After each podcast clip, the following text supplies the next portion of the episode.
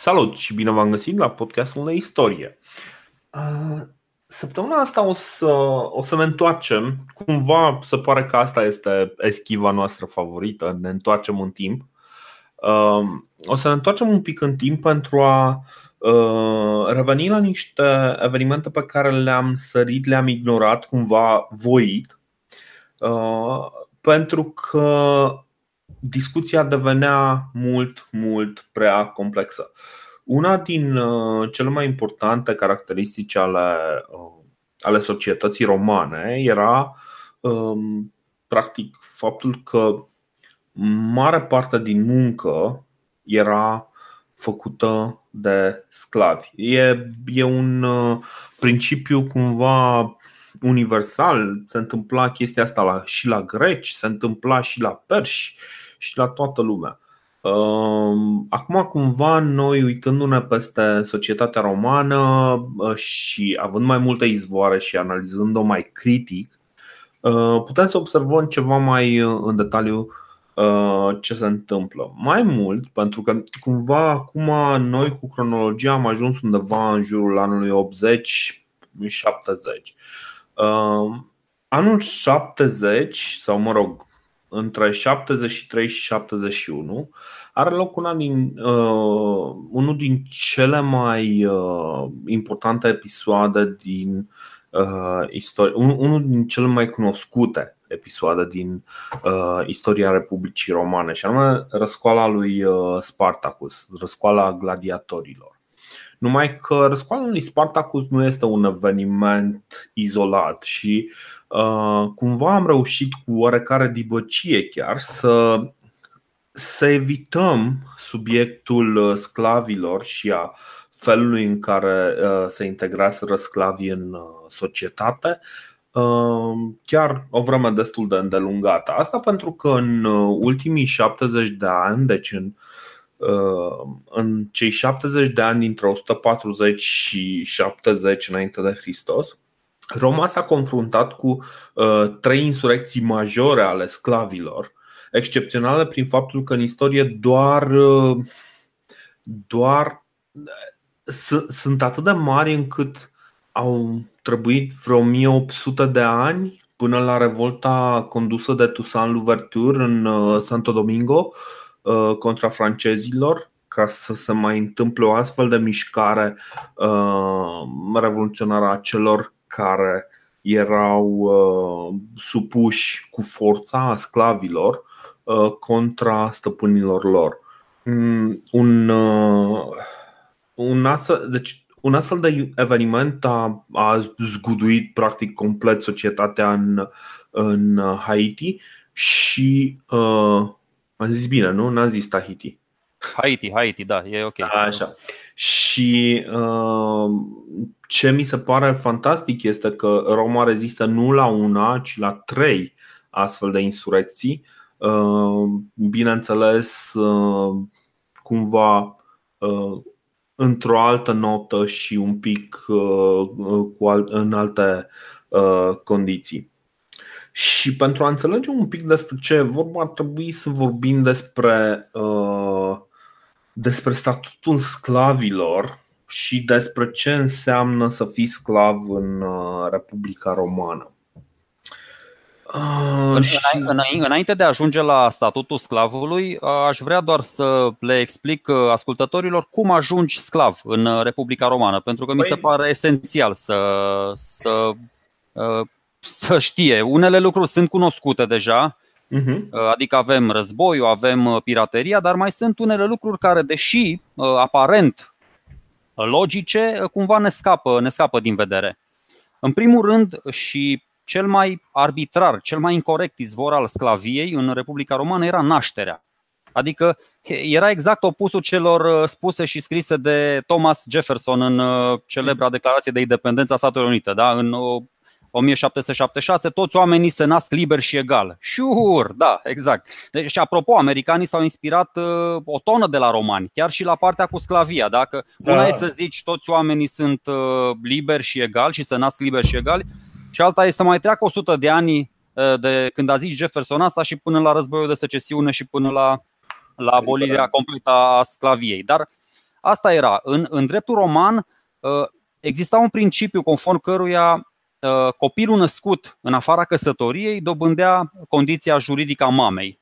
O sclavă năștea tot timpul în afara căsătoriei, sclavii nu puteau întemeia o căsătorie valabilă și, drept urmare, nu puteau forma o familie, copilul da. ei era și sclav. Bine, aici cu sclavii care nu pot întemeia o familie legală și nu, nu se pot căsători e mai complicat. E mai complicat, că da, într-o anumită formă pot să facă un contuberium din ăla, dar uh, se întâmpla încă o chestie interesantă pe care poate lumea nu o știe ca particularitate, se întâmpla de multe ori ca stăpânii să abuzeze și na, să abuzeze, să facă sex cu sclavele uh, din uh, proprietate în scopuri economice Bine, bănesc că simțeau și ceva plăcere, dar o făceau în principal ca să-și mărească zestrea de sclavi. Știu că sună crunt și cinic, dar își crea o armată de sclavi prin intermediul sclavelor, ca să zic așa. A, ba nu, nici, nici nu intră la abuz, pentru că puteai să faci orice cu un sclav dacă era în proprietatea ta. Deci mm. încă. Corect. Corect. Dar, cel, dar cel mai mare cel mai mare izvor de sclavie în Republica Romană, și am tot discutat despre chestia asta, este războiul. Da. Războiul da. și, și, mă rog, și pirateria, dar războiul. Și vezi aici la romani că am stat și m-am gândit azi, uh, aveau două variante. Bă, ori îi ucidem pe toți, ori îi facem sclavi pe toți. Bine, ok, putem să jumii jumătate, jumate ucidem, jumate o facem uh, sclavi. La cartaginez, de exemplu, a fost simplu, i-au ucis pe toți. Dar în alte cazuri au făcut sclavi, mulți, din Grecia, din Galia, celtiberii, tracii. Ah, spune, spune. Da, mi, se pare, mi se pare un pic uh, o simplificare cam, uh, um, cam dură.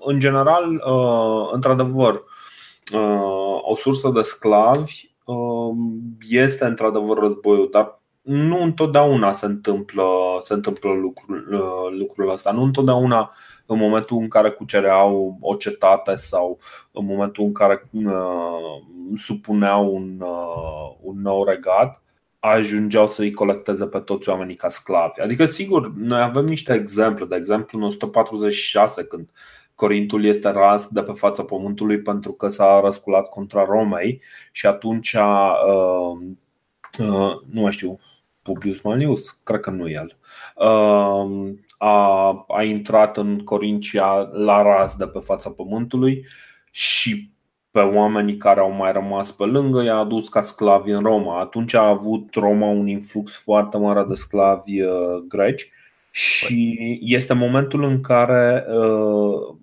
îl avem uh, adus în Roma pe Polibius, care exact. el însuși a venit uh, ca și sclav în, uh, în Roma. Păi da, și dacă stăm și ne uităm la, ne întoarcem la cuceririle astea romane, nu observ că există o legătură evidentă între creșterea nu numai de sclavi și extinderea Romei. Tot timpul când Roma se extindea, mai acapara puțin, mai făcea rost de niște sclavi, se mai extindea, mai făcea rost de, de niște sclavi. Când Roma nu va mai crește, o să vedem, nici numărul sclavilor nu va mai crește. Câtă vreme Roma se extinde, crește și numărul de sclavi, pentru că o, o foarte mare parte din populația cucerită era trimisă în sclavie și vândută pe, pe piețele din Roma. Și, Ai... mă rog, Aici e un pic mai complicat discuția și iarăși aici cred că o să avem o discuție un pic în contradictoriu pentru că uh, din, uh, din ce citesc eu uh, aveai undeva cam o treime din populație în, în sclavie. Deci, cam o, treime, cam o treime din populație este servilă.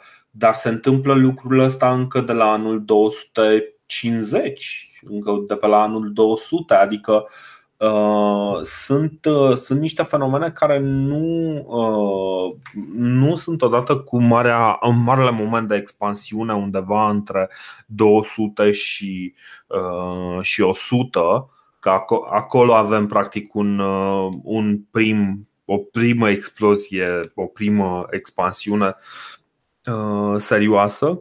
Eu cred că expansiunea este în a doua jumătate a secolului 2 și în, în tot secolul I. Atunci cred da. că e, e perioada maximă de expansiune a sclavagismului în Republica Romană. Dar da, cum spui și tu, din, din epoca veche a Republicii, din epoca timpurie, cumva s-au tot adăugat așa, numărul de sclavi a, a crescut încet încet, dar acum, cum zici și tu, ajungând la 30, 35, 40%, păi e, e imens, adică da, da, da. tot una din trei persoane era sclav, ce naiba. Bun, dar hai, hai un pic să, uh, să vorbim. Pentru că ai zis, deci practic să, să tragem așa un pic de linie. Cam care sunt uh, sursele de unde vin sclavi? Vin din războaie, vin din nașteri în, în zona. Deci dacă ești dintr-o mamă sclav, ajungi tu sclav în mod automat și uh, diverse răpiri, uh, piraterie și uh, banditism. Uh, practic, se făceau foarte multe, foarte multe răpiri și o să vedem că uh, informația asta o să, o să ajungem din nou, uh, din nou la ea și o să punem un pic în, uh, în perspectivă. O altă modalitate de a ajunge sclav este să uh, devii practic uh, acaparat, acaparat uh, arestat de către uh, colectorii de taxe ai uh, statului roman, uh, acei publicani, pentru că nu ți-ai plătit taxele către Republica Romană. Uh, lucru care, iarăși, uh, îi aduce pe oameni, uh, îi bagă pe oameni în datorie și Uh, o modalitate de a plăti datoria este să devii sclavul, uh, sclavul cuiva cumva ca să-ți plătești uh, datoria respectivă. Aici, da, într-adevăr, dacă tu garantai cu persoana ta un împrumut și rămâneai insolvent, nu puteai plăti, dar era o specificație foarte interesantă. Un cetățean roman nu putea fi sclav în cetatea sa. Deci puteai fi sclav, dar puteai fi vândut doar în cetățile vecine. Exact. Era exact. un pic de demnitate, adică, bă, ok, ăsta a fost totuși cetățean roman. Ha, și ca, ca glumă, încă o chestie, că uite, am citit la Cicero în Procecina. Spune că în epoca veche, orice străin, și am mai discutat despre asta, orice străin venit la Roma cădea în sclavie. Da? Și făceam noi o glumă atunci, că turismul ieșea din discuție pe vremurile alea. Corect.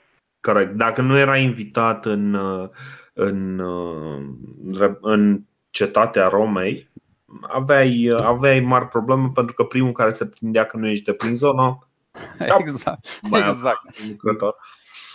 Uh, bun, la un moment dat însă, uh, deci în, uh, am povestit acest episod al Corintului care razdă pe fața pământului, aduși o mulțime de sclavi greci tot în perioada respectivă Scipio Emilianus, cel care a ajuns în cele din urmă să Uh, radă Cartagina de pe fața pământului, în momentul în care s-a întors, dacă mai țineți minte, uh, după, după încercarea de reformare a lui uh, Tiberius Gracchus, el a fost cumva a avut niște dialoguri foarte supărate cu, cu plebea și uh, Uh, Scipio Emilianus este surprins uh, că spune cu supărare despre plebea romană că majoritatea sunt foști sclavi aduși de el ca și captivi în Roma.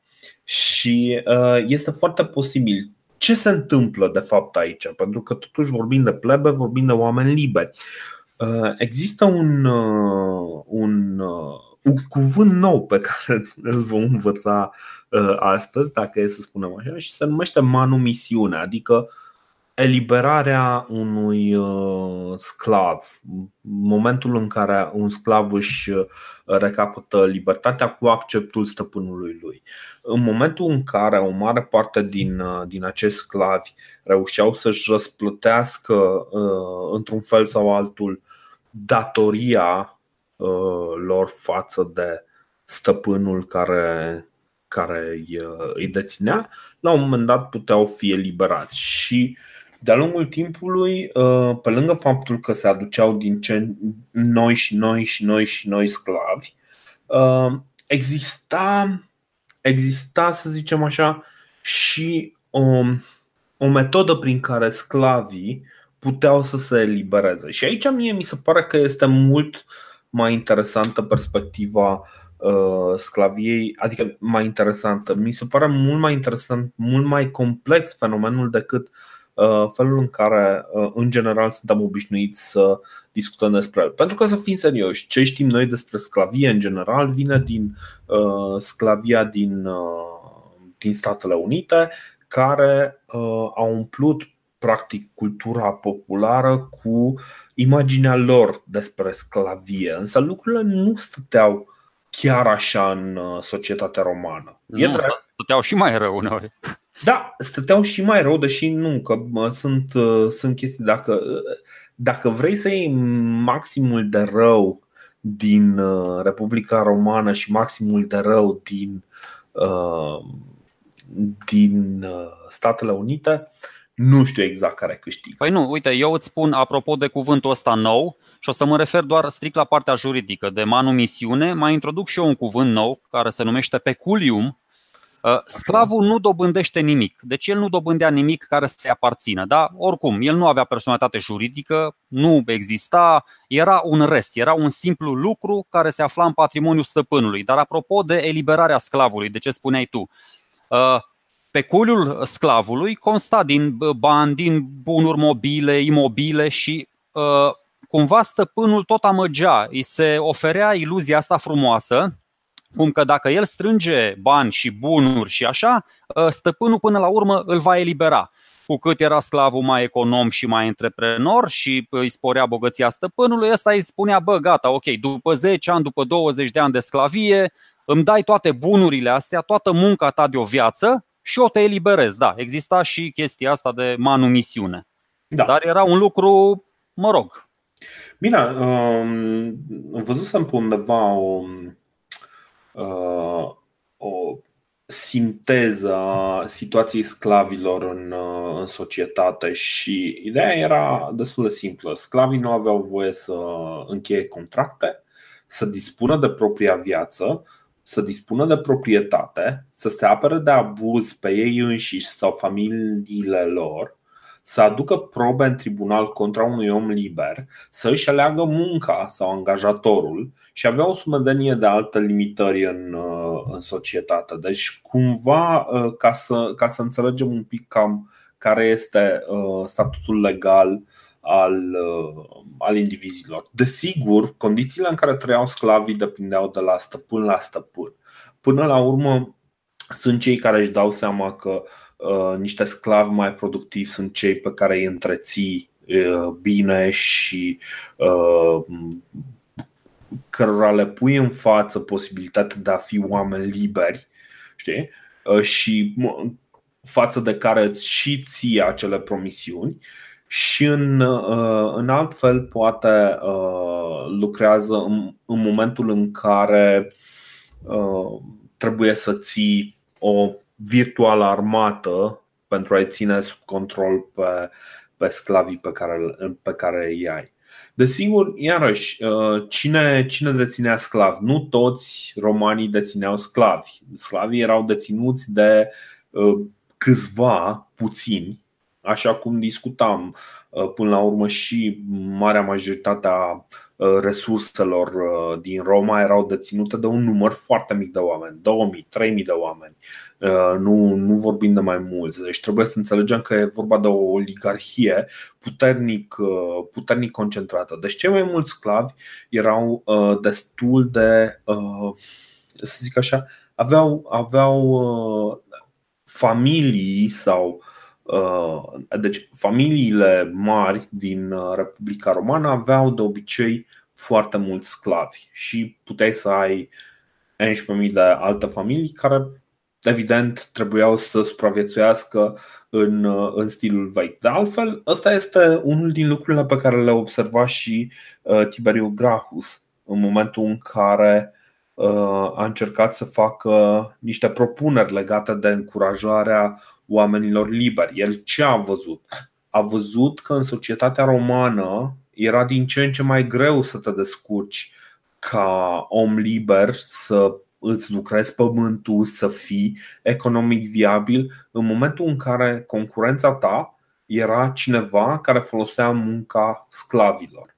Și mai spusesem și în momentul în care am vorbit despre uh, impactul pe care l-a avut Hannibal asupra Uh, sudul Italiei. Că întreg sudul Italiei, de fapt, uh, fiind uh, complet pustit de acea familie independentă, familie liberă, în curând, oamenii, după ce Roma a recucerit din nou și din nou, pentru că am avut războaiele cu Hannibal, după care au fost războaiele cu Brutii și cu Samniții, după care din nou războiul social. Au fost tot felul de, de mișcări de astea care în cele din urmă au încurajat foarte mult să ai foarte puțini stăpâni care să țină foarte, terenuri foarte mari, niște ferme extraordinar de mari uh, pe care le putem numi uh, de pe acum latifundii. Uh, eu, eu știu ce zici.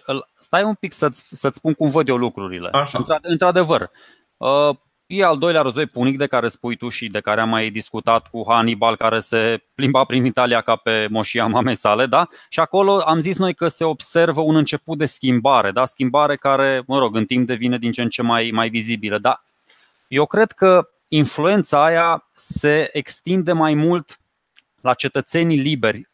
Uh, cetățenii romani trebuie de acum să lupte peste mări și țări și peste munți, se duc în Africa, în Spania, în Galia, în Grecia, în Asia. Nu, nu Hannibal. Hannibal cred că mai degrabă are influența asupra uh, fermelor mici, asupra oamenilor liberi, care atunci când se întorc după un an sau doi ani, Uh, se trezesc că ferma le-a dat faliment, terenul e pârloagă, nu mai au ce să vândă orășenilor și să trăiască din, uh, din uh, chestia aia. Și așa cred că se explică, dacă mă întreb pe mine, cred că așa se explică și acele mase de manevre care devin extrem de violente și de ușor de manipulat.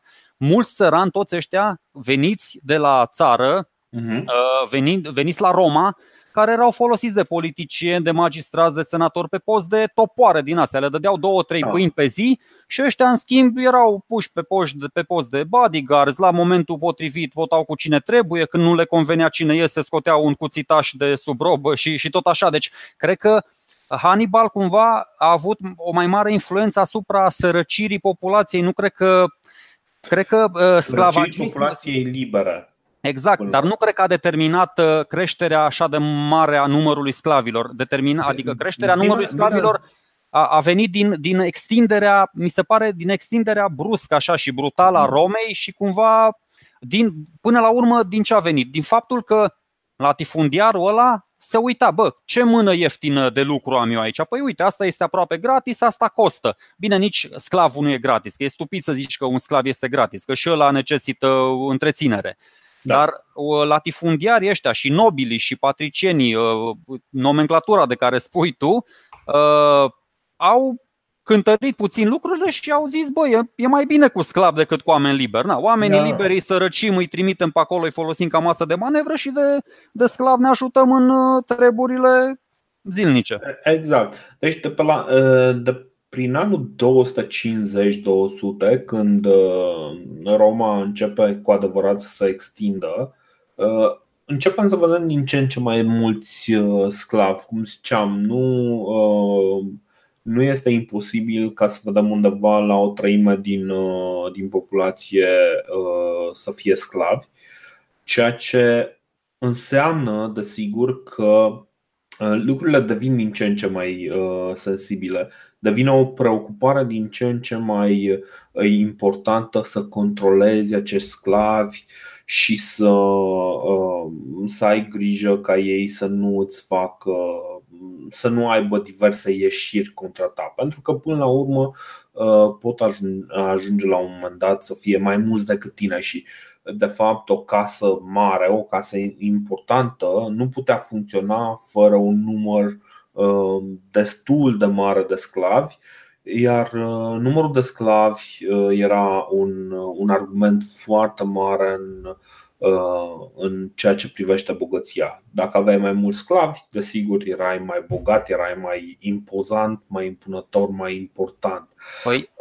Dar sclavia, iarăși, sclavia e important să înțelegem că nu este un singur nivel. Ești sclav, e o chestie binară. Ești sclav și s-a terminat. Există mai multe, mai multe niveluri de sclavie. Uh, avem sclavi care urcă într-un fel de ierarhie. Uh, sunt oameni care uh, ajung să fie scribi, să, să fie medici, să fie, să fie specialiști de nivel mai înalt Așa cum îl avem, de exemplu, pe Polibius, care, sigur, el este sclav și este, este luat în familia lui Scipio Emilianus ca și sclav, dar el cumva are o situație suficient de privilegiată încât să fie de fapt mai degrabă protejat, să fie mai degrabă promovat, să fie mai degrabă să facă lucrurile uh, mult mai uh, mult mai bine decât le-ar fi făcut dacă nu ar fi fost sclav. Adică mie mi se pare că Polibius n-am fi știut de el dacă nu ar fi ajuns să fie sclav. Deci experiența de sclavie nu este una uniformă și uh, experiența de sclavie este uh, puternic diferită de la uh, zonă la zonă, de la, uh, de la abilitățile personale și uh, de fapt întotdeauna, întotdeauna este un pic mai nuanțat ce înseamnă să fii sclav în Roma. De fapt, este exact cum zici tu. Uh, nivelul de trai și aprecierea unui sclav uh, vine strict din, uh, nu știu, deschiderea la mintea stăpânului său. Da. Dar de iure, credem că toți sclavii erau la același nivel. Toți. Sigur că da. Și, și Sigur. cel care îi făcea, care îi încălzea baia nobilului patricianului, și cel care îi tăia lemne pentru foc, și cel care îi scribu care îi învăța copiii greaca, și cel care cosea hainele, ăla care se ducea să-i pască vitele, absolut orice, adică ăla care potcovea armăsarul, mai ales dacă mhm. erai din ordinul ecvestru, aveai nevoie de un cal. Deci toți, toți sclavii ăștia uh, erau pe același nivel. Mie mi se pare că diferențierea se face la, la cetățeni, adică la oamenii liberi. Ăia pot fi cetățeni, da. nu pot fi cetățeni. Dar sclavii, da, da, din punct de vedere faptic, cum spui tu, într-adevăr, nuanțele sunt, sunt prezente în toată Republica Romană, și în funcție de ce familie prindeai și tu acolo, erai mai fericit sau mai nef- Dar apropo de familii și uite o chestie super simpatică pe care uh, e prezentă într-o lege, nu e în legea celor 12 table, dar după aceea uh-huh. femeia, femeia care întreținea relații sexuale cu sclavul altuia și nu le întrerupea după somațiile stăpânului acelui sclav, cădea și ea în sclavie. Deci e foarte interesant. Adică, băi, zi femeie, ce-ți place mai mult, sclavia sau uh, Sula, generalul Sula. Nu, nu vă gândiți la prostie acum. Deci asta e. Așa, am înțeles. Ok, hai să nu intrăm în acel teritoriu uh, pe care nu putem să-l spunem într-un fel uh, academic. Bă, oricum, ăsta e un podcast de oameni mari, chiar majori, exact. adică nu, nu poți înțelege istoria dacă nu ai o oarecare experiență da, de viață. Nu putea să ne ascultă și niște oameni mai. Uh, Bine, atunci sub, fără, fără licen- licențiozități. Fără licențe, da. Uh, și acum Uh, ce să zic, deci după ce am uh, intrat un pic în uh, subiectul ăsta al sclavilor, trebuie să înțelegem cumva devenind un motor economic foarte important, nu cel principal, dar totuși devenind un motor economic foarte important, putem să ne închipuim că se formează adevărate rețele de creare, de generare de sclavi. Și așa cum spuneai tu, ok, uh, o mare parte din sclavi erau uh, practic născuți în sclavie prin, uh, prin acele procedee de care vorbeai tu, dar nu înseamnă că nu, nu era întotdeauna foarte util să creezi să creezi noi sclavi, să aduci din, din regatele de frontieră noi și noi sclavi. Și se formează pentru uh, diverse filiere foarte, foarte complexe de transfer de sclavi. Practic, negoțul de sclavi devine o ocupație foarte importantă în uh, societate și, uh, da, deci ai, ai un ai o sursă foarte importantă în noile teritorii. Nu neapărat, cum, cum ziceam, nu neapărat din campaniile militare, dar și după ce se terminau campaniile militare, nu înseamnă că uh, nu aveai niște oameni care reușeau să strângă, uh, să strângă oameni săraci, oameni uh, vulnerabili și să-i vândă.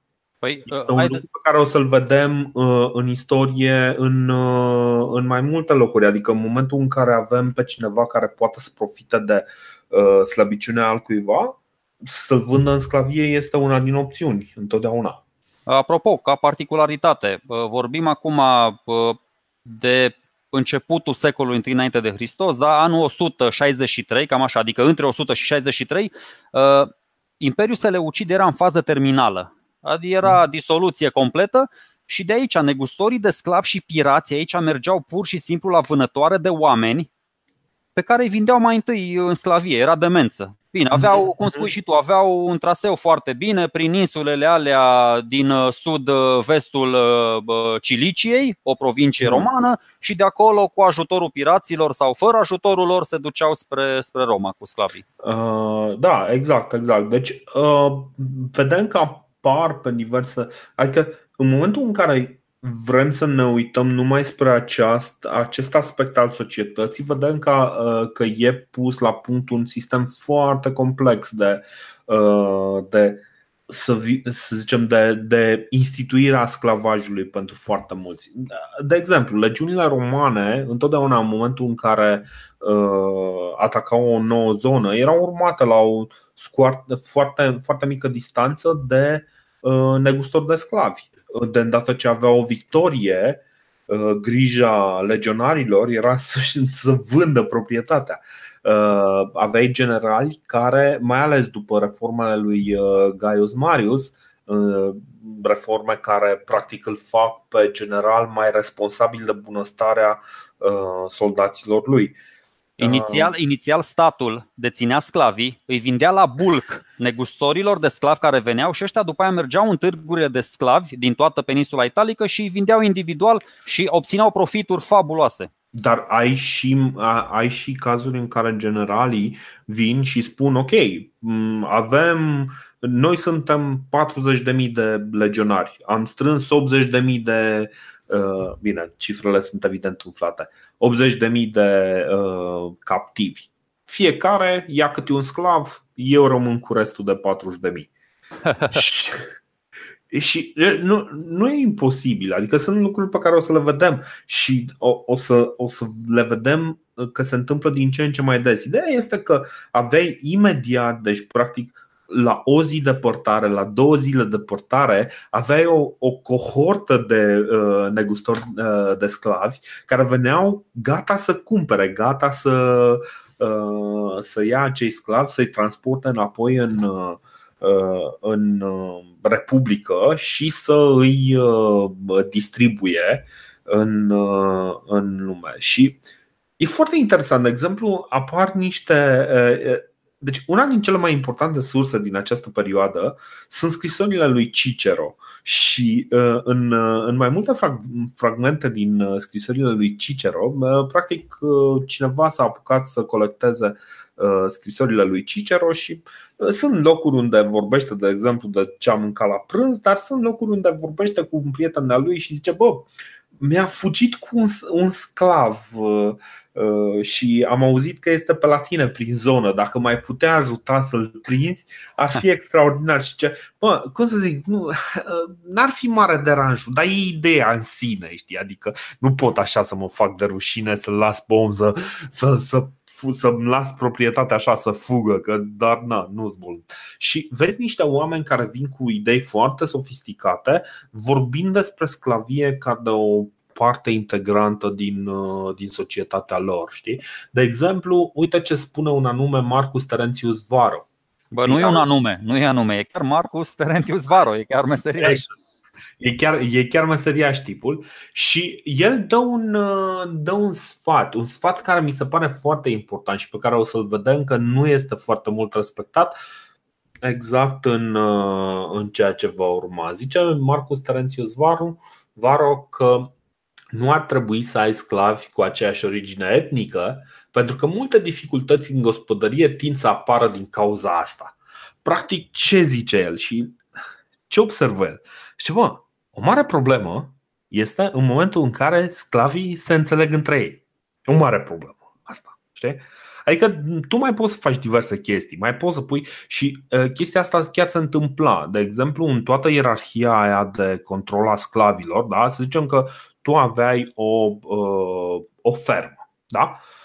Uh, tu ai putea foarte bine să conduci ferma respectivă cu un uh, colectiv de forță de 50 de oameni, să ai 150 de sclavi, ăia 50 de oameni să fie foarte, foarte meseriași și așa. Dar cum ar fi dacă tu în loc să ai acești 50 uh, de oameni, ai un număr mult mai mic și uh, începi să le dai diverse ierarhii oamenilor și să-i ajuns să crească și atunci vezi că uh, ajung să fie practic un fel de vătafi, uh, chiar sclavi. Deci ei urcă în ierarhie, ajung la punctul ăsta de vătafi, practic au o viață privilegiată, uh, li se dă dreptul, mă rog, dreptul de către stăpân să aibă o familie, să-și, uh, să-și rezolve diverse lucruri, să-și uh, îngrijească familia, da?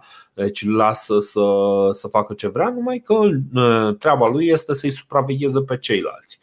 E un, uh, e un sistem foarte, foarte interesant.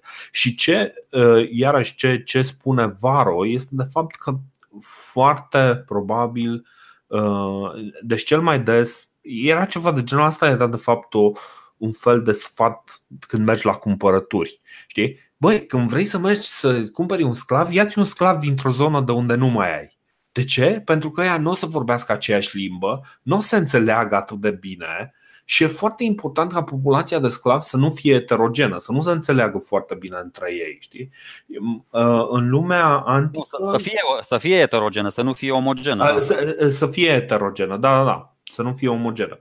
Păi bun, dar acum stau și mă gândesc, bă, câte nații diferite cunoșteau romanii la, la vremea aia? Că dacă faci așa un arc de cerc, te duci pe cadranul ceasului, o să vezi că mai mult de 15 nu găsești. Și dacă tu ai 200 de, de sclavi la tine în bătătură, o să fie tot timpul 10 măcar de aceeași da, etnie. Da, da, de aceeași etnie poate, dar în momentul în care te uiți, a, stai că ăla e din tribu cu tare care este dușman cu tribu cu tare dușmăniile astea e ca și cum tu ai avea uh, doi angajați și unul e fan Steaua și unul e fan Dinamo, știi? Normal că îl iei pe, pe un al treilea care este fan uh, rapid și îl pui șef peste ea doi, nu? Păi da, dar spun că ăla fan Dinamo și ăla fan rapid o să-l bată pe chinez, chiar dacă ăla nu ține cu nimeni. Păi nu, nu, nu e tot timpul, nu e tot timpul rea, uh, nu e tot timpul adevărat, pentru că o să vedem uh, foarte, foarte des că Uh, sclavii înțeleg că uh, în momentul în care, de exemplu, vin, îl omoară pe, pe stăpânul lor, singurul lucru care îi așteaptă este moartea sau sclavie mult, mult mai, uh, mult mai agresivă. Și atunci fiecare momentul în care primește niște mici privilegii, în momentul în care uh, îi flutură cu șansa de a le libera spre bătrânețe în momentul în care îi asigură un trai, uh, uh, un trai liniștit.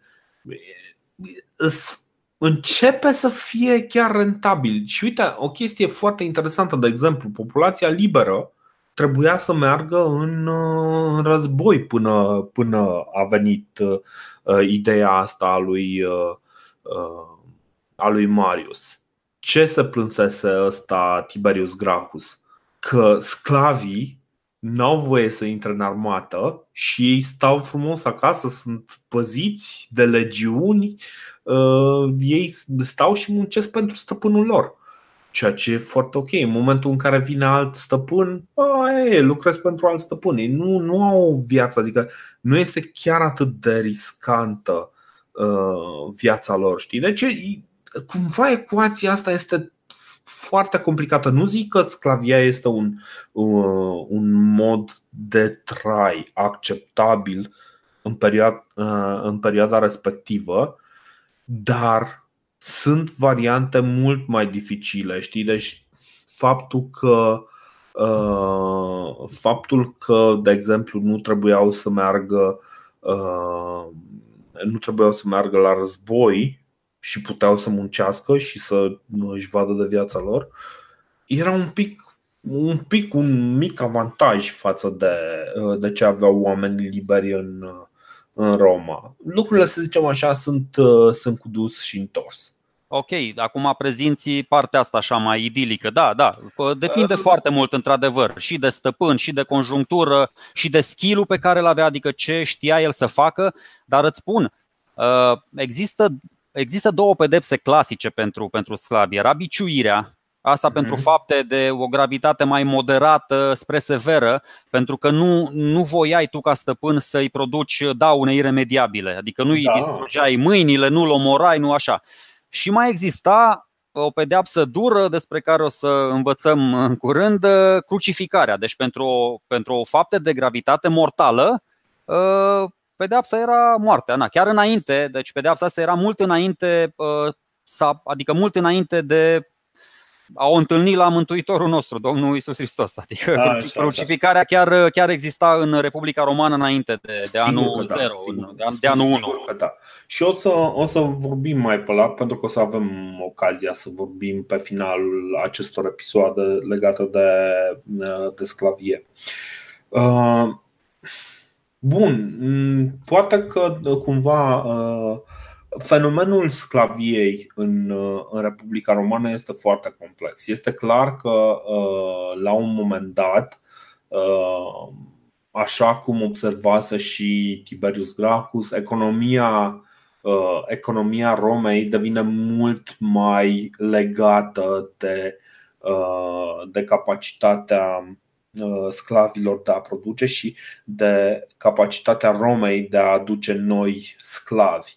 Și, uh, într-adevăr, deci chiar dacă eu am prezentat și niște aspecte pentru care sclavii, de exemplu, nu au foarte multe motive să se întoarcă contra stăpânilor lor, uh, există totuși, uh, adică trebuie să înțelegem că situația, situația de sclav este probabil cea mai Uh, cea mai groaznică din, uh, din Republica Romană. Trebuie să ne gândim numai la faptul că migrația uh, forțată pe distanțe mari îi făcea pe noi sclavi susceptibili la boli, la malnutriție, la mortalitatea crescută. În plus, suferința psihologică cauzată de dezrădăcinarea forțată avea un efect teribil asupra oamenilor.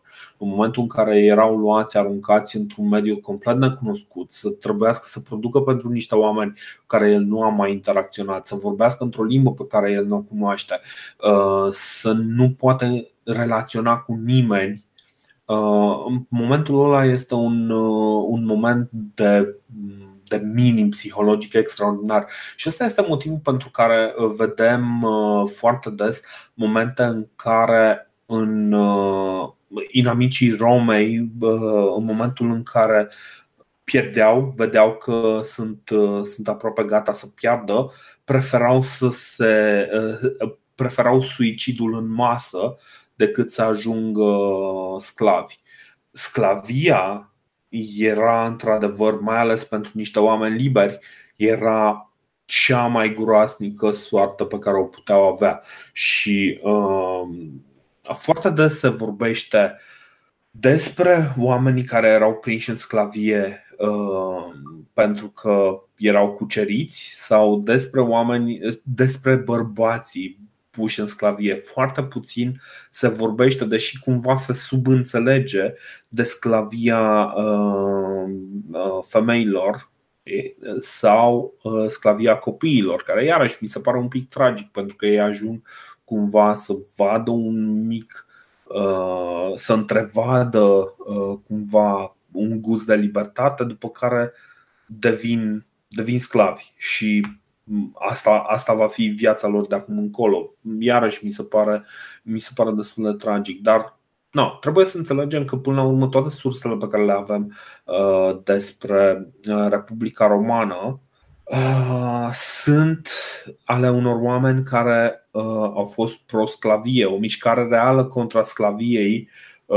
nu, uh, nu există în uh, în antichitate, pentru că cumva toată lumea înțelegea faptul că sclavia este până la urmă pedeapsa pentru faptul că ai fost cel mai slab. Într-o anumită situație, într-un război, sau ai fost răpit, sau ai fost, uh, ai fost prins de pirați, sau uh, diverse, diverse alte situații. Și ai, ai momente, de exemplu, în care nici măcar liderii locali, de exemplu, tu erai într-un regat prieten cu Roma.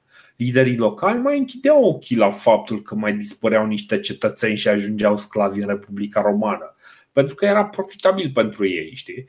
Era ceva de genul, ok, uh, șeful, o să-ți dăm noi vreo 10-20 de oameni, avem nevoie de 10-20 de oameni, îți dăm și ție un 5%, 10%, dar avem acum nevoie de oameni ăștia și liderii locali în momentul în care vedeau că uh, chiar agenți ai Romei uh, ajungeau să răpească niște oameni, uh, închideau ochii și uh, lăsau pentru că era profitabil pentru ei individual, nu pentru ei ca societate. Păi, dacă stai și te uiți mai atent la societatea romană, că ziceai și de Tiberiu și noi, noi am aprofundat-o destul de serios în ultimele zeci de episoade, uh, pot spune, nu știu, fără, fără să greșești, că are de fapt trei componente majore. Agricultura, sclavia și războiul. Astea da. sunt, adică da, azi, azi... Dacă vrem să, bă, ok, pe ce se bazează economia romană? Păi se bazează pe agricultură, se bazează, frate, ok, că mai erau niște comerțuri, mai era un pic de meșteșug, prelucrarea metalelor, da. da, majoritatea era agricultură. După aceea, sclavie, frate, sclavie, o mie de surse din toate pozițiile. Și după aceea război, război de cucerire, bine, uneori și de apărare, dar cele mai multe de cucerire. Da, da. Da, Complicat, complicat. A, și pe vremea lui Cicero, că atunci pe vremea lui Cicero începuse ăștia romanii să facă comerț și cu cei din, uh, din Anglia. Și Cicero, apropo de sfaturile pe care mai dă niște sfaturi unor prieteni, spunea despre sclavii din Anglia, bă, nu sunt buni de nimic, nu vă cumpărați sclavi acolo. Era un Brexit avant letră. da. Uh, bun, ok. Am uh, cumva am încercat să desenăm un, uh, un portret al uh, societății uh, romane, a, a, a felului în care sclavii erau uh, uh, tratați în, uh, în societatea romană și uh, iarăși am sărit peste o categorie pe care o să o tratăm un pic mai încolo pentru că are mai mult sens să, să o facem atunci. A, o categorie uh, de sclavi, zici. Da, o categorie de sclavi. Uh, însă, în episodul următor o să uh, continuăm uh, povestea de acolo de unde o lăsasem în momentul în care vorbeam despre Tiberius Gracchus și o să vorbim despre uh, acele insurecții ale sclavilor care apar în momentul în care condițiile uh, care sunt, uh, uh, în care sunt ținuți devin, devin prea mult. Și o să vorbim așadar săptămâna viitoare despre primul război servil și vorbim despre primul pentru că, desigur, urmează, urmează și mai multe. Dar vom continua povestea săptămâna viitoare. Servus! Ciao!